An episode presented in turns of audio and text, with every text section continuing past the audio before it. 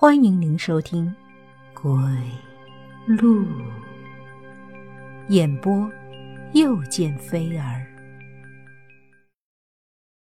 喊魂。夏意来到日辉和刘想打地铺的客厅，低声喊着两人的名字。他手机的电量不足，光芒变得越来越微弱。但夏意还是清楚的看到客厅地上也只剩下被子和枕头，日辉和刘翔也不见了。耳边敲打的声音一下下落在夏意心上，女人呼唤的声音也越来越清晰。夏意鼓起勇气推开木门，她看到头发蓬乱的赵阿姨正跪在火盆面前，一手。用明晃晃的菜刀在地上拍打，一手从碗里抓起米粒撒向四方，嘴唇因为一直在火边烤着而干裂鲜红，喉咙里不断的发出凄凉的呼唤：“小宝回来呀，快回来呀，小宝！”赵阿姨正在喊魂。这一幕完全跟郑斌拍摄的画面是一样的。小宝是他孩子的乳名，谁是小宝？夏意想起日辉说过，溪谷村有小孩在父母的保护下存活了下来。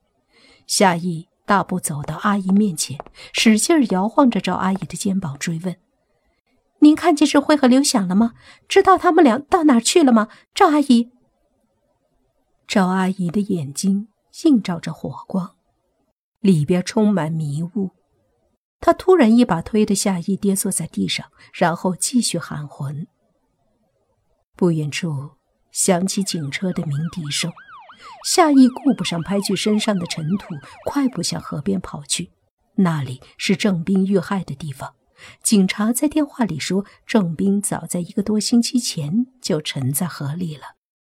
郑斌遇害前曾被注射了大量成分复杂的毒品，一定是那些毒品导致他神志不清，也让助手以为他中了邪。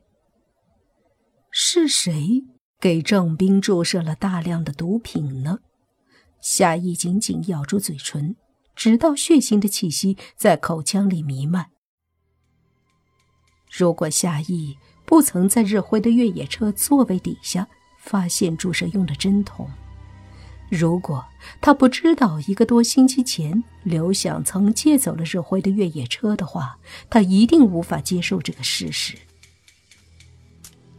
警车的灯在幽暗的夜里闪烁着耀眼的光，仿佛能够照亮溪谷村灰暗的夜空。夏意赶到河边时，警察已经及时将日辉救活。他被注射了麻醉剂，险些也被刘想推进河里。因为日辉知道小宝是刘想的乳名。刘想被收养前姓赵。郑斌发现了著名摄影师的儿子不过是溪谷村一个得了失心疯的妇人的儿子，于是他带着这个秘密被溪谷村。吞噬了。这一次，差一点轮到日辉。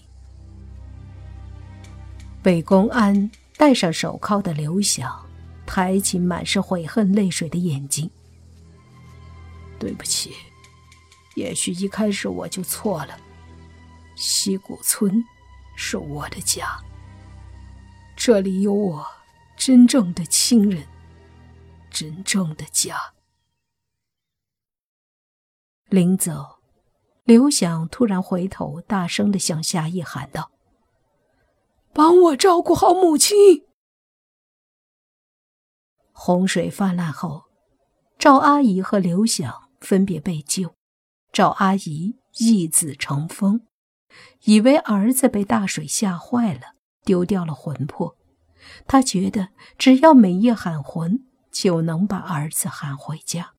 于是就这样一直徘徊在荒芜的溪谷村里，喊了二十年的魂。高中时代的刘想，看完那个纪实节目后，他瞒着日辉，独自回过溪谷村，在树林里遇见了失散多年的母亲。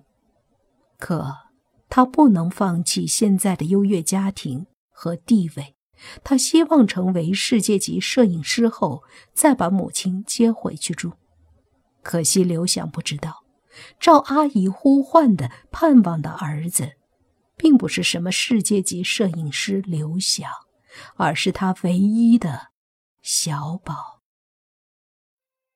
小宝，回来吧，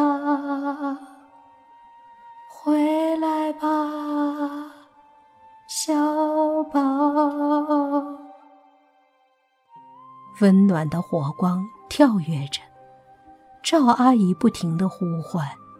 突然，嘴角展开了欣慰的笑容。也许，他看见他的小宝回家了。